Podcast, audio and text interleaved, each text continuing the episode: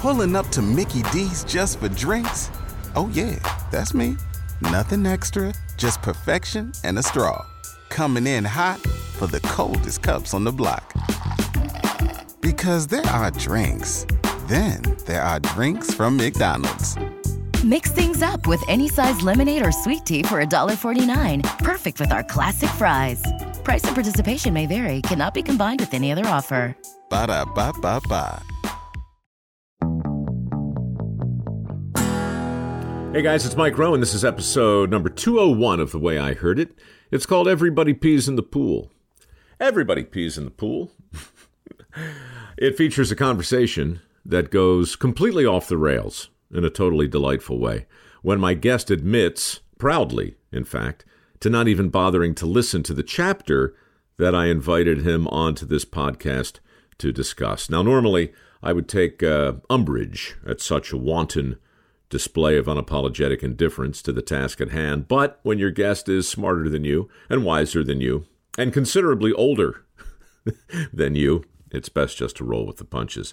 And nobody punches through the all too predictable pabulum of podcast landia like my old friend Paul Kelley, who is back by popular demand to wax eloquent on all things wise and wonderful. Paul made an appearance here a few months ago when I invited him on to discuss our very unusual and very instructive years on the graveyard shift at the QVC cable shopping channel. That conversation triggered thousands of requests for more of Paul Kelley's unique brand of folk wisdom and storytelling acumen. Well, since today's chapter also involves my halcyon days of shameless pluggery in the home shopping industry, I invited Paul back to continue our circuitous journey down memory lane while discussing the true story of a man who took great pains to hide his true identity, even as he revolutionized America's favorite pastime. Paul Kelley, however, did not want to be bound by the details of the chapter you're about to listen to, preferring instead to allow the conversation to go, in his words, wherever the conversation wanted to. and where it went is a weird mix of twists and turns that include a camel ride an intimate swim with naked twins, a fight with a grizzly bear, uh, the pros and cons of getting hit in the face with a pie, and the sad fact that everyone has probably peed in a swimming pool, including you, gentle listener. We conclude with a blast of Socratic wisdom and a bit of syllogistic analysis that leads us to the single most important cosmic truth that determines our ultimate happiness. It's the very same truth, coincidentally, that informs the story you're about to hear, the very same story that Paul Kelley could not be bothered to listen to, but nevertheless comments upon with serendipitous brilliance. This, of course, is precisely what you'd expect from a man with a PhD in American vaudeville and burlesque comedy, one of several advanced degrees held by my old friend and my favorite polymath. It's true. So too is the story you're about to hear. And it all starts right now. Everybody in your crew identifies as either Big Mac Burger, McNuggets, or McCrispy Sandwich. But you're the filet fish Sandwich all day. That crispy fish, that savory tartar sauce, that melty cheese, that pillowy bun. Yeah, you get it every time. And if you love the filet of fish, right now you can catch two of the classics you love for just $6. Limited time only. Price and participation may vary. Cannot be combined with any other offer. Single item at regular price. Ba da ba ba ba. Chapter 23 How the Game Was Played. Saul Venzor had pitched himself into a jam. After eight scoreless innings, he'd begun the ninth by giving up two hits and a walk.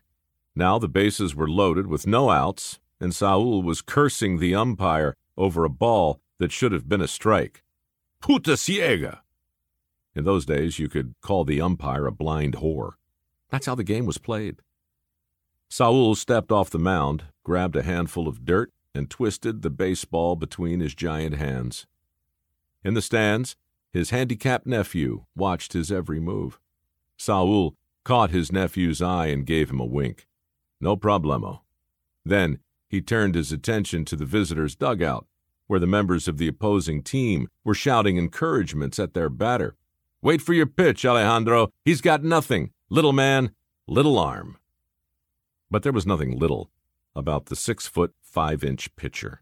Everything about Saul was big, including his ego. Ora! Saul yelled. The umpire raised both hands and called, Time. Saul's nephew watched his uncle stroll toward the opposing dugout and address the now silent players. Five dollars says I end this game without giving up a single run. Any takers? In those days, in the minor leagues, you could make friendly wagers. That's how the game was played.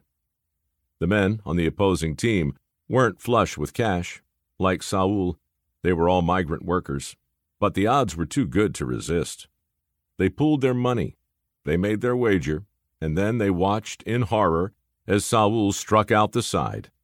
Final score Santa Barbara Merchants 1, Oxnard Aces nothing. It was one of the many moments that Saul's nephew would never forget. Maybe not as dramatic as the exhibition game in which his uncle had struck out Babe Ruth, or the time he'd pitched 19 consecutive innings in a legendary duel against the minor league team from Los Angeles, but memorable nonetheless because the events of that day gave the boy a close look at the very qualities he'd need to shape his own career a potent mix of raw talent, supreme confidence, and boundless machismo. Many years later, after setting records that remain unbroken to this day, Saul's nephew would recall the long driveway on Chino Street, where his uncle had shown him his 90 mile an hour fastball, up close and personal. Saul was not the kind of uncle who'd let you win just to build up your confidence, nor was he inclined to cut you any slack just because you were born with certain disadvantages. No, Saul Venzor was the uncle who teased and taunted, the uncle who sent you home in tears and dared you to come back for more, if you had the cojones. In those days, there were no participation trophies. That is how the game was played. Saul's nephew liked to come to Chino Street because there no one cared about his handicap. There, a kid like him could learn to hit a major league fastball. There, a kid like him could learn how to be a man. Thanks to the things that his uncle had taught him, Saul's nephew was drafted to a minor league team straight out of high school. By the time he was 21, he was playing in the majors. By the end of his rookie year, everyone was talking about the Latin legend, a baseball prodigy who'd hit 327 with 31 home runs and a league leading 145 RBIs. Well, sort of. The stats are correct. The chatter was exceedingly complimentary, but nobody was talking about the Latin legend because no one knew that Saul's nephew was Hispanic. You see, the boy's mother had married a gringo. The boy had inherited his father's complexion along with his distinctly American name. And in 1939, eight years before Jackie Robinson broke baseball's color barrier, that was a very handy thing. Handy because guys like Saul and his nephew were handicapped by their ethnicity. The Negro League was a thing in those days, and the Mexicans, they had a league of their own as well. In those days, that's how the game was played. Make no mistake, Saul's nephew knew how to play that game. He concealed his handicap for his entire career, and when he was inducted into the Hall of Fame in 1966, he acknowledged all of his coaches from high school on up to the majors. He acknowledged his manager, along with the owner of the Red Sox, his teammates, and all the sports writers who'd voted for him. The only name he didn't mention was the name of the man whose ethnicity would have revealed his own that of his Mexican uncle, the man who had taught him how to play the game. It's hard to know how to feel about that. Some people say that if Saul's nephew had embraced his handicap he might have paved the way for other Mexican American players. Others say that doing so would have kept him out of the majors, dooming him to a career as obscure as his uncle's had been. I guess we'll never know. But this much we do know 36 years after his election into the National Baseball Hall of Fame, the 83 year old left fielder who'd kept his Mexican heritage a secret became the first inductee into the Hispanic Heritage Baseball Museum Hall of Fame. A 17 time All Star, the last man to bat over 400, the greatest hitter of all time, in fact. That was Saul Venzor's nephew, a devastating athlete with Mexican roots who'd concealed his true heritage throughout his career. The great baseball player you know as Ted Williams. I got to meet Ted Williams once, the night before QVC fired me for the third and final time. I didn't actually interview him. Dan Wheeler was the go to host for anything baseball related. Celebrities didn't appear on the graveyard shift. But I came in early that night to watch from the green room and hopefully shake the man's hand after the show. It was a good show. Wheeler asked Williams how he'd do batting against modern day pitching greats. I don't know, Williams said. Pitchers today are throwing at a whole other level. I guess maybe I'd hit 270, maybe 275. Dan was aghast. 270? No way. You? The greatest hitter who ever lived? Well, Williams said, you got to remember, I'm 73 years old. Mickey Mantle called in, just to chat. Ted talked to him as though they were on opposite sides of a crowded bar. Hey, Mick, how they hanging? I stopped by your restaurant a few months ago. You weren't there. Had a pretty good steak, though. I could hear screams from the audio booth. Dan Wheeler fell off his chair as baseball fans across the nation lurched for the volume buttons on their remotes.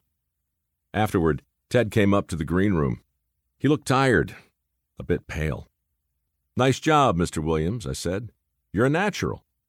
Ted Williams smiled, sort of. Then he glanced at the monitor, where Dan Wheeler was segueing into his upcoming hour of plus sized fashions. Hey, ladies, let's say you're going on a cruise. Thanks, Williams said, but there is nothing natural about any of this. You want to see something unnatural? Stick around until three in the morning, I said. I've got an hour of collectible dolls coming up. You're shitting me, Williams said. No, sir. I don't joke about collectible dolls. Williams looked at me like I was an umpire who'd just blown a call. Seriously? he said. People really collect dolls? People collect everything, Mr. Williams. Maybe I'll watch from my hotel room, he said. Nothing unnatural about that, I told him. Williams laughed, and in that instant I saw the great athlete for who he was a mortal man who had come to QVC for the same reason I had. He'd come for the money. This was back in 1993. I thought about money a lot in those days, specifically about how nice it was to finally have some. I'd always sensed that the ice at QVC was thin beneath my feet, so I had saved every penny, knowing my next paycheck could be my last. Living rent free at Georgia Farm had been a big help. My father's parsimony, which I had inherited, had instilled in me a pathological fear of debt neither a borrower nor a lender be, and all that. And so, with the help of my trusted financial advisor, a man I'd come to think of as my friend, I had managed to accumulate a tidy nest egg. But meeting Ted Williams made me wonder how big a nest egg I'd need. If the greatest hitter of all time had to drag his ass to West Chester, Pennsylvania to hawk autographed baseballs on a home shopping network, what would I be doing when I was his age. That troubling question became more acute the next day when I learned that QVC no longer required my services. Apparently, my interactions the night before with a shapely Victorian lady named Rebecca had crossed a line. When I got the news, I didn't panic or think about my future. I thought about Ted Williams. Had he watched my final moments on air from the comfort of his hotel room? Had he been sipping a brandy as I spilled my guts to that collectible doll, sharing with her my disappointment with past girlfriends, along with the thousand natural shocks that flesh is heir to? Had he laughed when I wondered aloud if a guy like me would have a shot with a doll like her? I sure hope so. I hope Ted Williams doubled over when I held Rebecca like a microphone and sang I Won't Send Roses into her pretty, pinched porcelain face. I like to picture him laughing and snorting and wondering out loud, to no one in particular, Are you shitting me? Before settling back in bed to sleep and perchance to dream. Now that would be a consummation devoutly to be wished. Join us today during the Jeep Celebration event. Right now, get 20% below MSRP for an average of 15178 under MSRP on the purchase of a 2023 Jeep Grand Cherokee Overland 4xE or Summit 4xE. Not compatible with lease offers or with any other consumer incentive offers. 15,178 average based on 20% below average MSRP from all 2023 Grand Cherokee Overland 4xE and Summit 4xE models in dealer stock. Residency restrictions apply. Take retail delivery from dealer stock by 4 1. Jeep is a registered trademark. By the way, just one comment, Michael. I think you you and I may be one of like two or three people on this planet who know who even know who Mack Sennett or Mabel Normand is. So uh, this is a good place to start this conversation right now. Paul Kelley is back with me from Parts Unknown. Um, well, let's clear that up first of all. Where are you exactly? I am uh, in the thriving educational metropolis of Princeton, New Jersey. Ah, wow. Is it still uh, a bastion of the desperate and elite, or has it evolved into something different? In these it has evolved times? actually into an incredibly international enclave.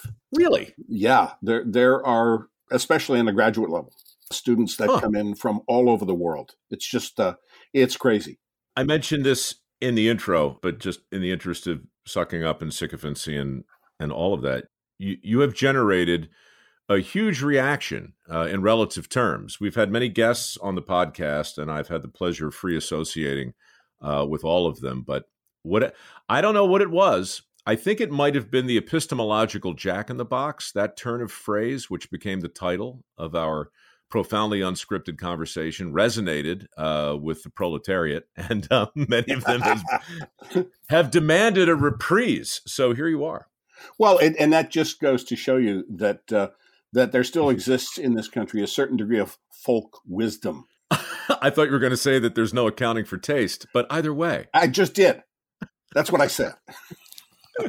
okay, you just made passing reference to um, to uh, Sennett, Mack and Mabel. Yeah, and you did it because in 1992, what did we do, Paul? Tell the people what we it, did. In 1992, we went into a sound studio and we recorded songs from a variety of sources, actually, but I believe that the songs that you and I recorded were directly from the, the Broadway stage. Um, we did various times. One of the many extraordinary things that we happen to have a front row seat for at QVC was the introduction of the first truly consumer based karaoke machine. And uh, so we we spent a lot of time on the air demonstrating this thing and at some point, somebody somewhere said, Hey, the host of QVC should do an album. And we did. it never sold much, I got to tell you. Uh, you know, it never tracked in the top 50 or even the top 100. Undaunted, we pressed on. We kept doing the karaoke demonstrations on the air. We kept mm-hmm. making fools of ourselves, and we kept, in fact, demonstrating why we were there and not on the Broadway stage. You're right. This did not make it to number one with a bullet. Uh, the QVC host sings, uh, sing, sing along with QVC. It's called. Look, I've got the old cassette right here.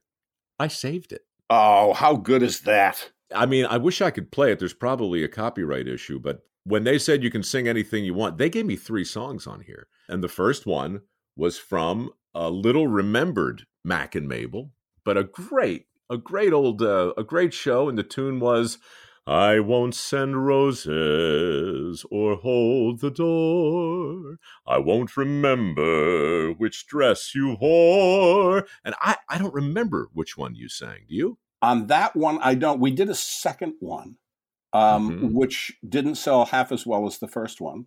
And there may be a connection. I was not invited there. back for that. Um, yeah, no, you were. I think you were gone at that point. I was. I was totally gone. But um, yeah, I did something. Something from. Oh, what did I do? It was a Cole Porter. I, think, I know it was a Cole Porter. Yes, I mean, it should be on here. Dream a little dream. Don't it make my brown eyes blue? You really had me going. I want to be around. Maybe it's on side B. I don't know. That's where I belong on side B. Folks, if you're listening to this and wondering what the hell we're talking about, Google Sing Along with QVC, and you can hear some stuff that probably never should have aired, but absolutely positively did. Yeah. You know, Michael, we had we had such fun because we were really there at the beginning of a sea change in American commerce and in American media. This was a brand new thing and we made it up as we went along, which at some some points was painfully obvious, but at other points was surprising even to us how well it worked. It was a weird mix of not ever knowing what was going to happen next, juxtaposed with a level of immediate feedback unlike anything ever seen in modern broadcasting. We didn't have to wait to get a rating. We didn't have to wait to get a review we knew how we were doing, whether we were crushing it or absolutely crapping the bed. We knew in real time. All, all we had to do was look down at the monitor and see what was selling and what wasn't. That, I never appreciated that when it was happening. But boy, having feedback today is rare. And even when it's bad news, it's nice to know where you stand in real time. And we did. We knew where we stood in real time. You and I started this discussion offline uh, a few days ago. Later on, and actually, it started in 1995. We took the show on the road, and that was about the same time that you started laying the groundwork for Dirty Jobs. Mm-hmm. And we were both out there face to face with our customers, with our viewers, with our peeps if you will. And we got to know them. And we got to know in real time, person to person, what they liked and what they didn't, and what they wanted and what they expected from us. And that kind of feedback is not something that anybody ever got before. People should understand what Paul's referring to specifically was a brilliant notion. QVC, in spite of itself, couldn't have failed because the fundamental idea was so ingenious and it came along at such the right time that the execution didn't really matter. It was going to work. But the next level was not a guaranteed. The next level involved a giant mobile home, a huge vehicle. And Paul was the guy who went to what they call that tour? Was it 50 and 50? Yeah, something like 50 that? states in 50 weeks. Right. You saw the entire country in 50 weeks. You broadcast from uh, main streets all over USA. And most importantly, you showed to the country all levels of entrepreneurship, innovation, and true American ingenuity. I never thought about this until we talked about it the other day. I was gone from QVC by then, but as you said, laying the groundwork for it for an identical excursion Mine went through sewers and across infrastructure and down toilets, but it was still the same celebration of Americana and entrepreneurship. And what a strange juxtaposition this is. Strange and in its own way inspiring and wonderful. I learned so much, even in just that first year. I was blessed because, as part of the shows, part of each three hour show each week, we ran in conjunction with the state departments of tourism anywhere between six and eight two to three minute pieces focusing on people, places, and things that you never heard of, but you should have. And so I got to A, decide what it was we were going to film, B, do the research, C, write the scripts, and D, actually produce the, the spots. So my oh. week before going w- was uh, was a full week of doing this for a, an upcoming show. You literally just described Charles Kuralt on the road in an infomercial. So, right? I mean, somehow the transactional reality of QVC got juxtaposed with this quest. And uh, of the many questions I can think to ask, the one I want to ask is what what did you learn about the country and the people in it that the people currently in the country might have forgotten? What I learned is that there isn't one America, there are many, many Americas. But at base, we all have certain things in common. We all have a mythology in common. And how we interpret that mythology may differ from place to place, but the, the mythology is all there. That there's a, a certain worldview in this country. As naive sometimes as it may be, and you and I have traveled both extensively outside the country, and it is in some cases lovingly naive, mm-hmm. but it's common to all of us. And I think you and I have not talked about this, but I would hope at this point that we can begin to recover some of that commonality. Uh, all of us can recover some of that commonality. Because for better or for worse, we're all in this together. And nobody, nothing has ever brought that home to me more than the experiences that I had with the QVC local. I mean, I was on the road for, for five, six years doing that. Yeah. That's incredible. I mean, uh, really, it's an overused word, but what a blessing. What a serendipitous, accidental uh, pocket aces you picked up because very, very few people, I got the same great hand, Paul, and few people get to get to burn through somebody else's jet fuel and still write their own ticket. And that's and what you did. You are absolutely spot on with that. And not a day goes by that I don't consider that a blessing. I mean, some of the stuff that I did, I still can't believe some of the things that I had an opportunity to do.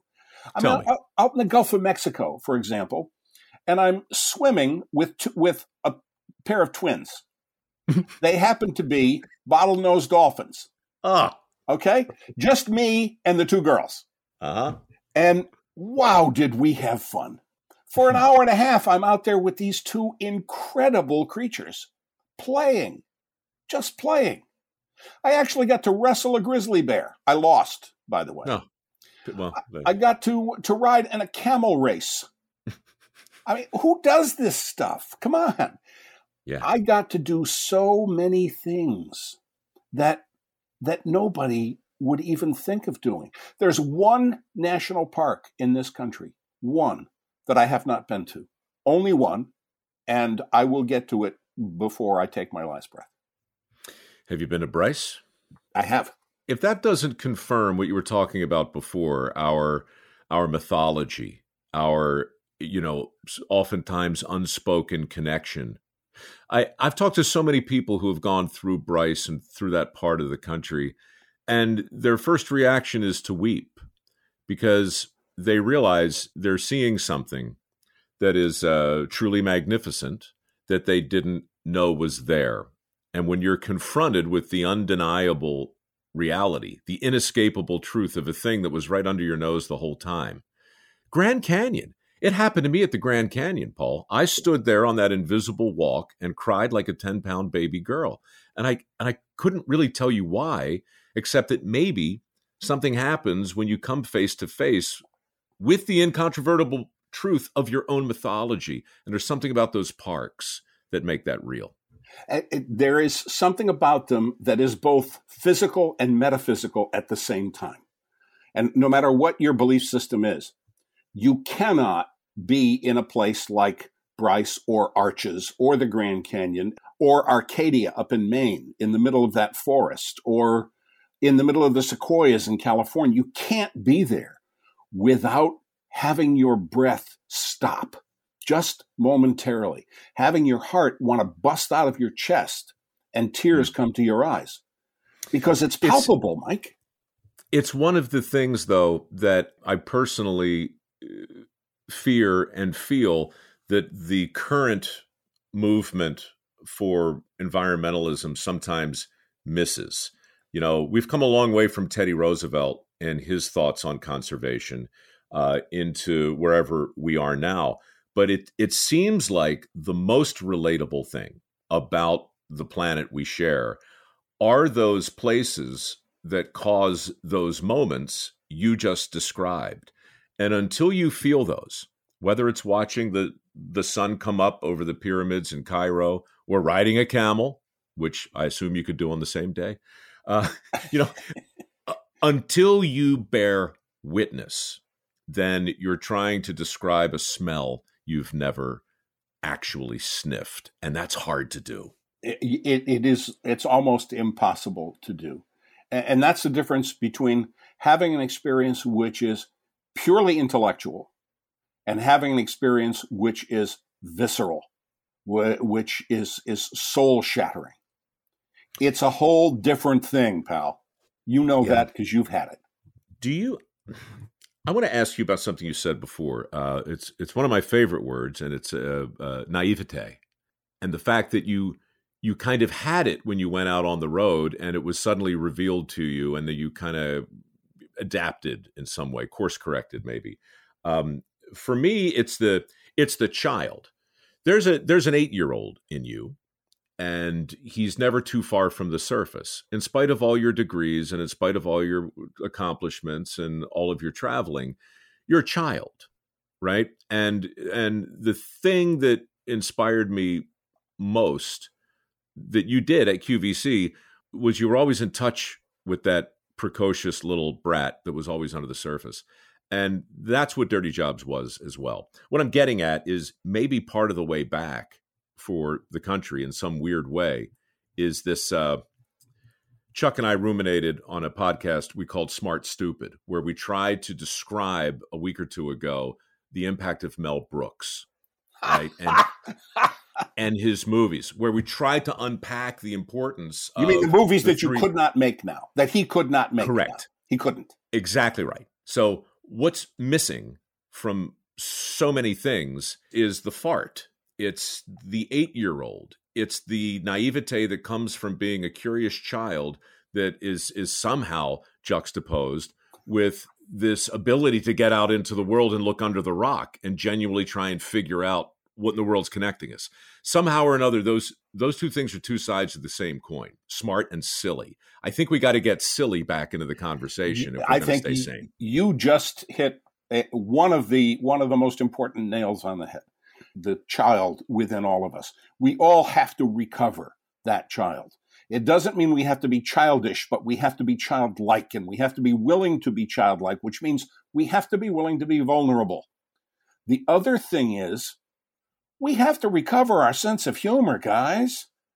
It, our sense of humor is what saves us 80% of the time. We've lost our sense of humor. As my pop used to say, if you're not laughing, the joke's on you. Exactly. And did you listen uh, to the chapter um, that we're supposed to be talking about right now? I, I actually did not, um, uh, and I didn't do it on purpose because I I wanted to um, to let our conversation guide itself as opposed to and let you guide me as opposed to trying to stick to well, some Oh no! Look, obviously, I'm not going to try and uh, foist a script upon you. Good God, I'm the last guy in the world to do it. But, but I, I wrote briefly about my encounter in the green room at QVC with Ted Williams, who is never thought of today as childlike, childish, or naive. But after I watched he and Dan Wheeler go through a sports memorabilia hour. I was up in the green room and Ted came up and I introduced myself and we had a chat. Long story short, uh, he was looking at the screen as somebody was selling a doll and shaking his head. And I finally got a laugh out of him when he realized that you know, moments ago, the greatest hitter of all time had been telling stories on the exact same screen as a young porcelain troll called Mary Sue was being violated by some other ham fisted host. It's all part of the same thing. And he just laughed. And that's what I'm talking about. He, in the end, he could laugh at himself, Paul.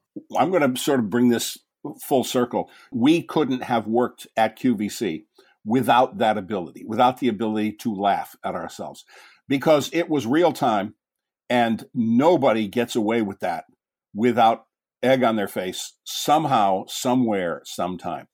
I've got a, a whole bag full of of those stories. Well, I'm going to ask you to pull one out in a second uh, because, on a completely self indulgent note, the reason I wanted to have you back was because the last time we chatted, right around the area where you hit me with the epistemological jack in the box, I said, you know what? I am going to write a book about QVC, or at least a book that has a lot of QVC in it, because not a day goes by where I'm not f- further convinced certainly everything I needed to know about this ridiculous industry, I learned in the middle of the night under yes. your gentle uh, observations. But so much more. Now, I can't speak to anything that's going on there today, but I wanted to pick your brain and literally ask you in front of half a million people what you think I should write about in this book that that attempts to uh, recapture some of these memory fragments that continue to haunt me well, first of all, there was this old saw when we when we started QVC with it's it's all about the product. The kind word for that is is balderdash. Basically, mm-hmm. it's bullshit. It is not yep. about the product. It's about the people. It's about human beings. If it was all about the product, they would have figured out a way to sell it without the on-air host a long time. Dirty ago. Jobs was not about the jobs. wasn't even about the dirt. Nope. It was about the people. As is almost everything that we do in any kind of media. It's about the people. And I think that should be your focus. And, and, I think you should uh, kind of canvass some of our fellows and see what kind of uh, ridiculous memories can can be brought forward. I'll give you one, and I'm gonna. Uh, in fact, I'll give you a couple. The names will be uh, left unsaid to protect the the guilty in this Chuck case. Chuck does have the ability to bleep things. Uh, we typically don't, but in the interest, you know, when it comes to pronouns, we will. Well, you in fact mentioned a doll that Ted Williams was looking at. At one time, I was just off stage, and one of my fellow hostesses was presenting a porcelain doll, a, a, a, an Oriental Asian doll in traditional costume. And and she, God bless her, went on about the costume and was winding it up and suddenly c- couldn't remember what the doll's name was. so she said, if you call right now, you can have little Poontang here for your own self. You can. oh, come on. No. That's what she said. Yep. Yep. Little yeah. Poontang. Little That's Poon- tough. Yeah. And three easy payments of and three, yeah, whatever. Yeah. yeah. Uh, oh, I can't tell you exactly what, what she said after that because I, I was on the floor and out of earshot at that point. So, um, hey, America, what would you pay for a little poontang? I mean, how much? How how far can you take that one? I mean, come on. So, okay, there, there's there's enough. We're in Michigan uh-huh. on the 50-50 tour. It's uh, it's the first year of the tour. We're in Michigan. It's springtime. Mm-hmm. The uh, the tulips are are in, and we're doing a morning show uh, with a, a male and a female host, and I'm the third wheel there. One of the products on the morning show was a steamer for pants or clothing, and uh-huh. it looked like a kind of iron but you hit the trigger and it spritzed steam. So the male in question is demonstrating this, and he decides he's going to demonstrate on himself. So he puts the iron against the front of his pants in the mm-hmm. strategic place and pushes the trigger. Oh, dear. He went down like a shot. like a cheap card table. He folded just like a cheap card table and we were unable to get a breath to say anything for a good 30 seconds after that. He's writhing yeah. in pain, by the way, because he burned himself. Yeah. He did. Yeah. But I what does it take? you, you...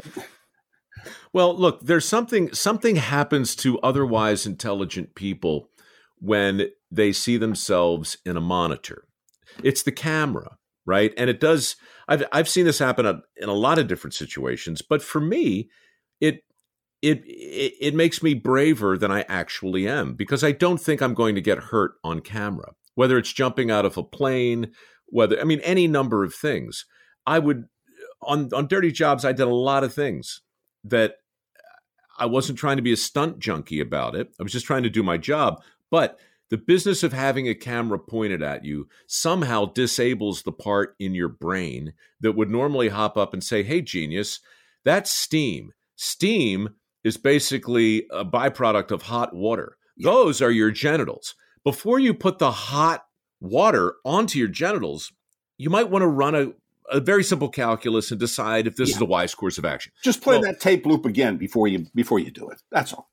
The camera disables that part of the uh, hypothalamus, and uh, what follows is some weird thing that Mel Brooks would describe as the promised land between tragedy and uh, true comedy.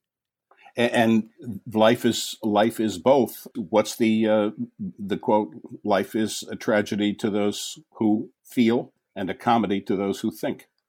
So, hold on, wait a minute. What? A tragedy to those who feel, a tragedy to those com- who feel, and a comedy to those who think. Now, in another life, if I'm remembering this right, you taught acting and directing at uh, where were you? Rutgers. Rutgers University. Yep. Now, is that the kind of crap you were laying on your students back then, fifty years ago? Oh, I laid so much crap on my students back then. uh, but here's here's the secret to my crap laying. Okay, here, uh-huh. here it is. I have an advanced degree, and it's the only one that I know of.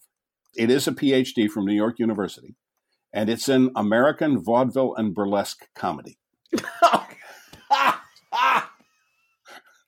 So, oh, hold on, so I got to write that. Down. You you can you can understand that my approach to most things in life is a little fractured.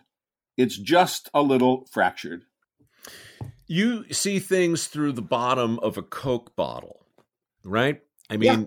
the images are all recognizable, but it's like there's like a circus mirror somehow following you around that you occasionally hold up to the people you look at. And it's all recognizable, but it's not quite right. Exactly. When when a car pulls up in front of me, I expect a thousand clowns to get out of it. I expect that. so that, that's oh just oh the way God. the world works for me. John D. MacDonald, through uh, the mouth of my favorite fictional character, Mr. Travis McGee. McGee. Yeah. That's him. He said the only sensible way to go through life was with the attitude of a vaudevillian clown, the good natured soul who climbs out of the car knowing that he will be chased and assaulted with bladders and ultimately accept a pie in the face. Knowing and this is why I, I that the the beauty of vaudeville and the and the and the beauty of that trope is that they know they're going to get the pie in the face and they show up for work anyway. Anyway. Yep. Because that's part of what life is about. You're going to get a pie in the face. One of my favorite gags, and this is a burlesque gag, is imagine a stage and there's a, there's a, a street light. There's a big hedge in the back of the stage, and there's a street light and a park bench over on stage left. Okay. Uh huh. And there is the the the top banana, the number one comic, is down on his hands and knees with his butt toward the audience, and he's rummaging around under the park bench. And the uh, the straight man comes in and says, "What are you doing?" And the comic looks up and he says, "I lost my watch." And the straight man says, "Well, where'd you lose it?" The comic says, I lost it over there. And he points over to stage right. Well, why are you looking over here? Because the light's better over here. the light's better. Of course. of course. There is a Oh, uh, certain sense to this stuff that makes no Mhm. sense. And life Right. for me is like that. Not a certain sense, a childlike quality, Yes. a naivete that's rooted in a form of logic that doesn't quite track, but is nevertheless undeniable. We know that objects are easier to find in the light. And so, even though we probably misplaced it in the dark, well, it would be crazy to look over there because even though that's where it is, you're never going to see it. this this is Grown the ups child. grow out of that. This is the child, Michael. It's the child in, in all of us. And while it makes no sense to the adult, it makes perfect sense to the child. And and there's a balance there in all of us that Mhm. that is always trying to figure uh, which way do I go here? Do I go with the a adult? s- it- right. And it goes to sophistication. And like some people can't laugh at a joke unless it's sophisticated. They've just decided that there's certain forms of humor that are beneath them. And those poor people will never really understand the Three Stooges. They'll never really understand Pull My Finger. They just won't get it. But then there's another level of silliness that's rooted in the misdirect. And that's what you just hit me with. That was a, the vaudeville exchange that kills me. I don't know if you stumbled across this one, but it's just, it's so stupid. There's a guy, he's reading his newspaper and he's lounging by the pool. And the lifeguard walks up to him and says, um, Excuse me, Mr. Munger? And the guy pulls the newspaper aside and says, Yeah, I'm Munger. And he says, Mr. Munger, I'm sorry to disturb you, but there have been some complaints from the other people at the pool. Complaints? What kind of complaints? Well, apparently, Mr. Munger, some uh, people have been uh, urinating into the pool, and I just needed to bring this to your attention. Let me tell you something, son. Everybody urinates in the pool. I don't see what the big deal is. And then there's a pause, and the lifeguard says, From the high dive, Mr. Munger?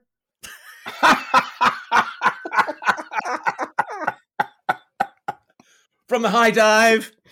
so suddenly the lifeguard goes from, you know, sort of obsequious and careful and, you know, to to just outraged. And Mr. Munger goes from, yeah, well, yeah, you have a good point. All right, so no more peeing from the high dive. and and that that one line coming as it does totally shatters every preconception that you have had up to that point. For the simple reason that you have peed in a pool before. Absolutely. Everyone has peed in a pool before. Not the ocean, where peeing is mandatory, but everybody at some point in their life, hopefully when they were a child and not fully continent. But let's face it, many adults have done it too. People pee in the pool.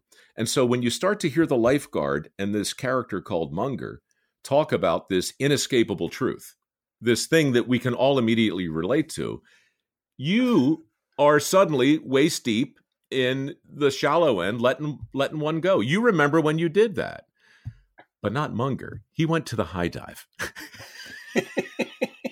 Munger was special. He was special. What's what's really interesting about that is that probably 50% of the people are saying to themselves, I never did that. I never did that. I never did that. Not me. I wouldn't do that. oh man. Well, what you said earlier, we need to get our sense of humor back, and you can't do that if you're in denial. And we're in denial, it seems, about so many different things. True. We're twisted up with so many different kinds of guilt, so much um, uncomfortableness. When did it? When did being uncomfortable become the enemy? When did we get so frightened of functioning outside of our comfort zone? When we became scared to death to reveal our real selves, our authentic selves. That's when it happened. Is it fair to civilized. say? Yes, but we we we kind of talked around this a little bit last time. But if you're on the hero's journey, if you're the kind of person who really genuinely might want to come face to face with his or her authentic self, then talk to me about the role of the camera and how a camera can help facilitate or magnify the impact of that journey. uh, the camera is for me. It's always a matter of perspective. There's a whole different perspective between being in front of the camera or on the other end of the camera feed. What the audience sees is carefully curated. In our mm-hmm. case, it wasn't all that careful because mm-hmm. we we just sort of went by the seat of our pants. But for me, and I'm, I'm going by my personal experience, Michael, for me, I dismissed the camera and I talked to the person on the other side, the person who was out there. I never used the camera at, at QVC. In other endeavors, I did. But at QVC, I never considered that the camera was was a medium to get to uh, another person or people out there. And I tried to talk to people one person at a time. I would picture who it was that I was talking to. And, yes, mm-hmm. occasionally they were naked. I, I will admit mm-hmm. that. Mm-hmm. But that was part of, uh, to the extent that I had an ability to touch people through that means, that through that media, that was part of it. It was um, it was essentially just ignoring the technology and letting the technology do its work, do what it does. And, but what did the technology do to you as a result of that? How did the camera force you into some uh, new level of uh, truth or credibility or engagement or authenticity or whatever the kids are calling it? okay. Days? All right. Um, I learned very early on to listen to myself before I opened my mouth. That's that's the big lesson that I learned. Always listen to what you're going to say before you say it, you damn fool. And if you do that, you won't end up with your foot in your mouth. You'll end up with the words coming out that you want to come out. It, it, it is a matter of control, but it it really has to do with listening to yourself before you open your mouth. The way I thought about it, and that that lesson landed for me too in a slightly different way, but the way it manifested was on Dirty Jobs and the Discovery Channel. It was saying, "Look, I don't I don't think that the world needs another expert, and I don't think the world needs another host lording information over them and sprinkling their vast knowledge right on them in a controlled environment that ultimately elevates them and and kind of diminishes the audience. The trick was I have to know more than you do, but I don't need to know it so far in advance. In fact, if you see me learn it and then I pass it back to you, then you've got a much tighter feedback loop and a certain humility gets baked into it. You still need to know where you're going before you get there, in the same way Gretzky knew where the puck was going to be a half a second before his competitors. He wasn't stronger or faster than anybody. He just knew where the puck was going to go, right? Mm-hmm. And so that, in some weird way, the camera forced me to do that, and I and I suspect the same is true of you. Yeah, it, it um it tinkers with time. Uh, hmm. it in it it can slow it down, but it can also speed it up. If you if you let that control get away from you, you ain't getting it back. Once you get out of control in front of the camera, you're out of control. You're not getting it back until somebody says, "Let's go to a commercial." you know, people used to ask me, "What's it like?" You know, working the overnight shift all the time, and I said, "The truth is, in that studio, it's always two thirty in the morning on a Tuesday." Usually. It's kind of like over this last year with these lockdowns. It was always Wednesday around one in the afternoon, no matter what day it was. It does mess with time. You know, cameras and studios mess with time. COVID messed with time. Lockdowns mess with time. These artificial constructs, they force you to adapt in ways that, well, you either pivot or perish, right? Adapt or die and and you can pivot or perish in real time. Uh, I mean, I we worked with some some folks um, who we worked with one guy who had there was a direct line between his ear and his mouth. Now, eh, by that I mean whatever went in the IFB, the interruptible feedback machine here, in his little earbug, came out of his mouth.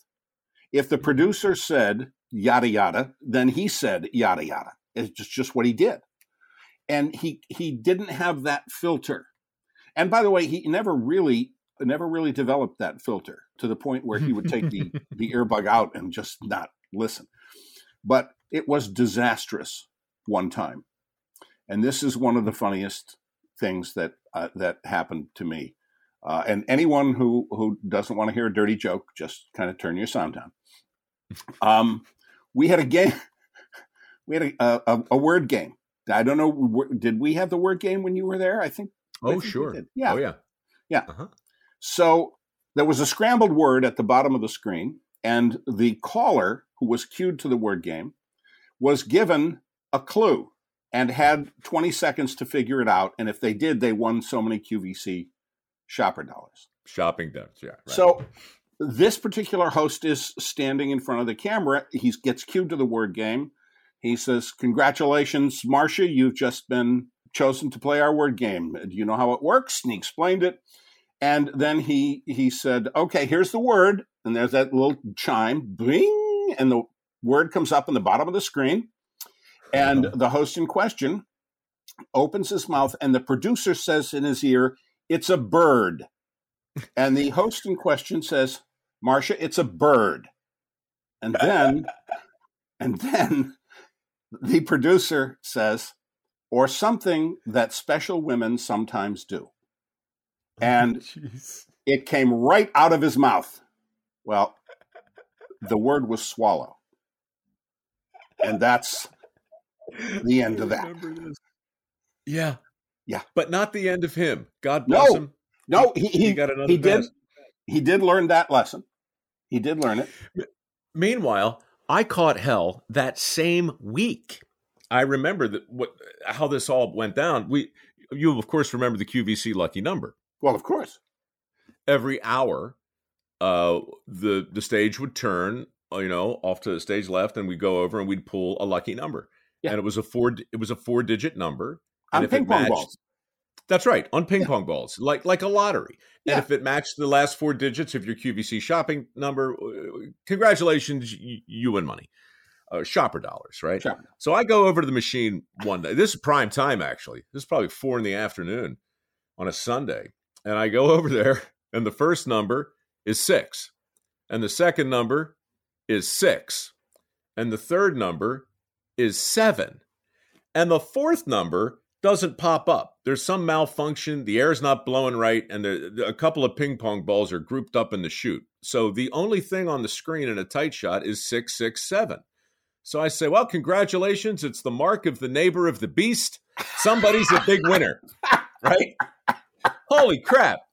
I got hundreds of letters. I mean, eh, mostly the Bible Belt, I reckon, but people just were like, what? The mark of the.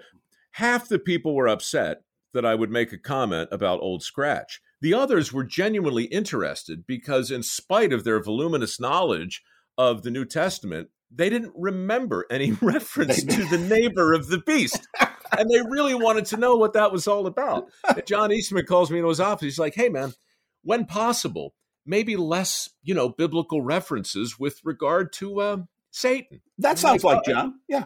I was like, you know what? It's not an unreasonable thing, but when you're on live TV and the only thing on the screen is 667, you know, you have to say something. What are you going to do? What are you going to say? I'm going to say, the freaking machine's broke. Hold on, we'll fix it. No. Oh, God. Besides which, you know, neither you nor I are constitutionally capable of passing up a moment like that that the universe hands us on a plate. We're just not going to do it. That's too good a gift. We're not going to pass it up. because I choose to believe that there are people at home who are watching this right now, making a similar comment to whoever else is in the room.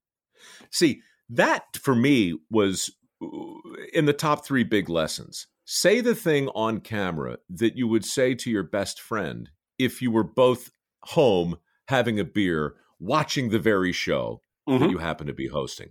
what would you say in that moment? And for me, I would have said, oh, look, it's the mark of the neighbor of the beast. Now, to say it on air either means I have a bad judgment, no edit button, or I took a calculated risk because every now and then Munger is pissing off the high dive and attention must be paid. And attention must be paid. Um, and attention will be paid. You, you, you and I were two of a number, a small number, but a number of people who never took the job seriously. It was playtime, gang. It was playtime. And the audience was there to be entertained, to enjoy the moment, and to be a little startled, and to be a little surprised, and to laugh every once in a while, and to be educated now and then. Not with a hammer, but mm-hmm. With, a, with a gentle spoon. it's what we were about. a gentle spoon. A gentle you spoon. Know, sometimes sometimes the guy has to be the little spoon. By the way, for people who don't know you, how uh how how tall are you these days? Um, I, am six five. I've lost an inch. Paul Kelley is a is an impressive specimen of masculinity. He's an imposing figure, and you you're imposing in life, and you were imposing on camera. And um, and is it too personal to wonder how old you might be at this at this point in your journeys around the sun? Well, let let us say that I am um, I am beyond my seventieth birthday. It's unbelievable, man. You uh, what are you working on today? What if if people are half as fascinated by you as they were the last time? They're going to want to know where they can go get more Paul Kelley in the pick line. Is is that even possible now? Um, it, it is not right now, but it uh, it probably will be.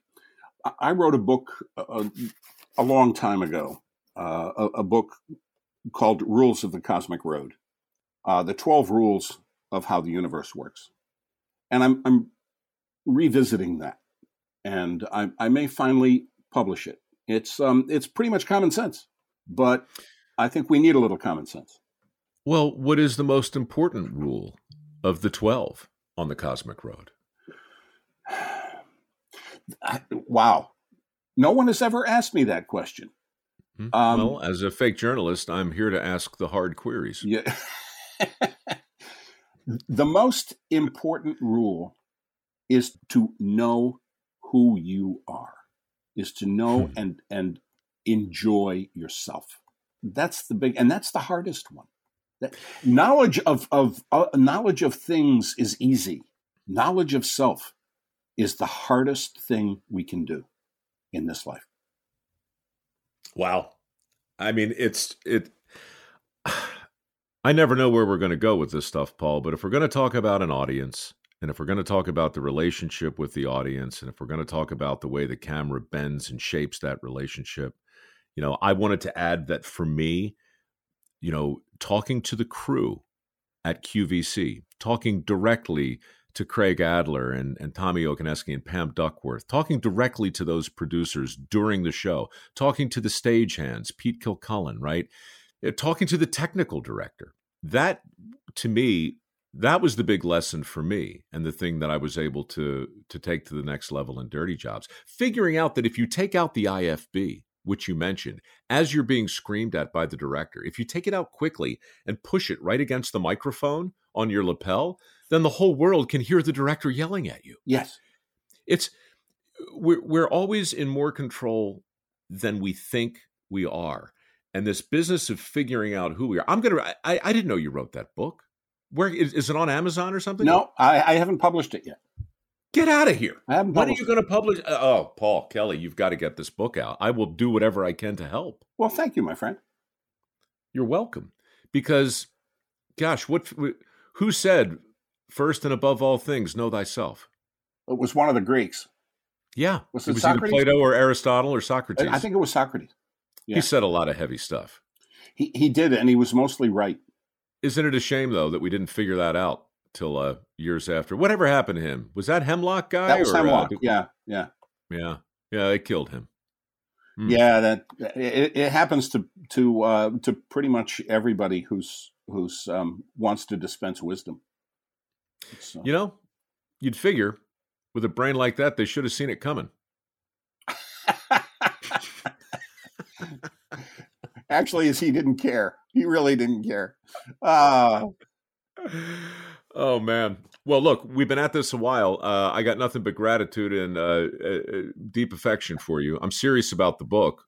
When you decide to do it, come back on here and Okay. um, and we'll talk it through. I will do that. Uh. Um, and and I I want to thank you for giving me a chance to get my brain working a little bit too, and for giving me an opportunity to say to all the people who may be listening, all the people that I met at QVC through QVC and all those years on the road, it was not for nothing. Everyone has left an impression, and I appreciate everything that everyone gave me.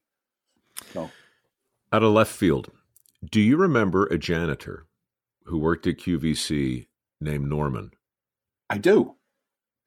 Do you remember one afternoon we wound up over in his apartment and you introduced him to me? I knew of him. I saw him around. He was always, you know, emptying the waste baskets. Yeah. This guy, he sat there, the three of us in his apartment, and he came out with a binder filled with poetry. And it was amazing poetry. You were blown away by it. I was too young to fully appreciate the complexity of it. But this guy was a poet in real life. His entire identity was rooted in poetry. His anagnorisis, his peripeteia in life, everything was through the dynamic Aristotelian definition of a tragedy. And I had only ever known him as the janitor at QVC.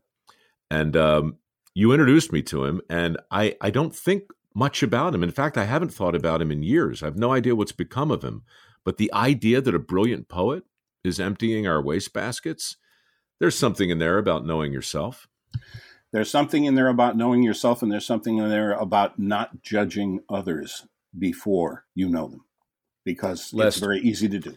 lest we be confused with the mark of the neighbor of the beast. Indeed. Indeed. I won't send roses. you know what? I am going to send you roses. Give Chuck the address. You're my favorite guest of all time, with the possible exception of my mother, and uh, and I love. How is your mother, by the way? You know, she's great. And, you know, not to stretch this out even further, but she's going to be 84 this year. She's working on her third book. And her first two have been bestsellers. So I can help, Paul, in some small way. But she's agonizing over what to write about. And she's trying to talk about this exact same thing we've just been talking about the audience. She's been writing all her life. She becomes a, a best selling author at 80 and now everybody wants her to write how she did it and what the difference is to write for a couple million people instead of half a dozen and she's coming to the realization that she might have been having a better time when she was writing for half a dozen And you can suggest to her for me that there really isn't any difference. there really isn't. well i'm glad you say that because um, recently the feedback on this podcast has shown roughly half a dozen people listen to it so uh, and I've paid two of them. So, and the other four are chuck ex- is that how man, many we- personalities he's up to now? Last time we checked, we got half a million people hanging on to every word, and uh, and your words are worth remembering. Um, thank you, Paul Kelley. As for the rest of you, if you're interested in this uh, kind of thing, you can download the way I heard it wherever people download books. And if you enjoy it uh, the way it's happening here, I'll be back next week with a uh, with another guest that I wish I could say will be every bit as memorable as Paul Kelley. But how's that even possible, Paul? Uh, I wouldn't go too far with that. Um, but Michael, thank you so very much. And bless you, my friend, my dear friend. Bless you back. Adios. Adios. Hey, wait a All right. minute. I'm the guest next week. Oh, ah, you're right. Chuck is back next week for a very special. Isn't that The way I heard it. That's just special.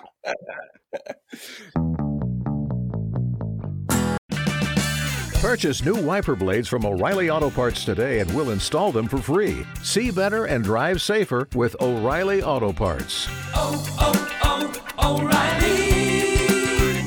Auto Parts. You've worked hard for what you have your money, your assets, your 401k, and home. Isn't it all worth protecting? Nearly one in four consumers have been a victim of identity theft. Lifelock Ultimate Plus helps protect your finances with up to $3 million in reimbursement. LifeLock alerts you to identity threats you might miss, and if your identity is stolen, your dedicated U.S.-based restoration specialist will work to fix it. Let LifeLock help protect what you've worked so hard for. Save 25% off your first year on LifeLock Ultimate Plus at lifeLock.com/aware. Terms apply.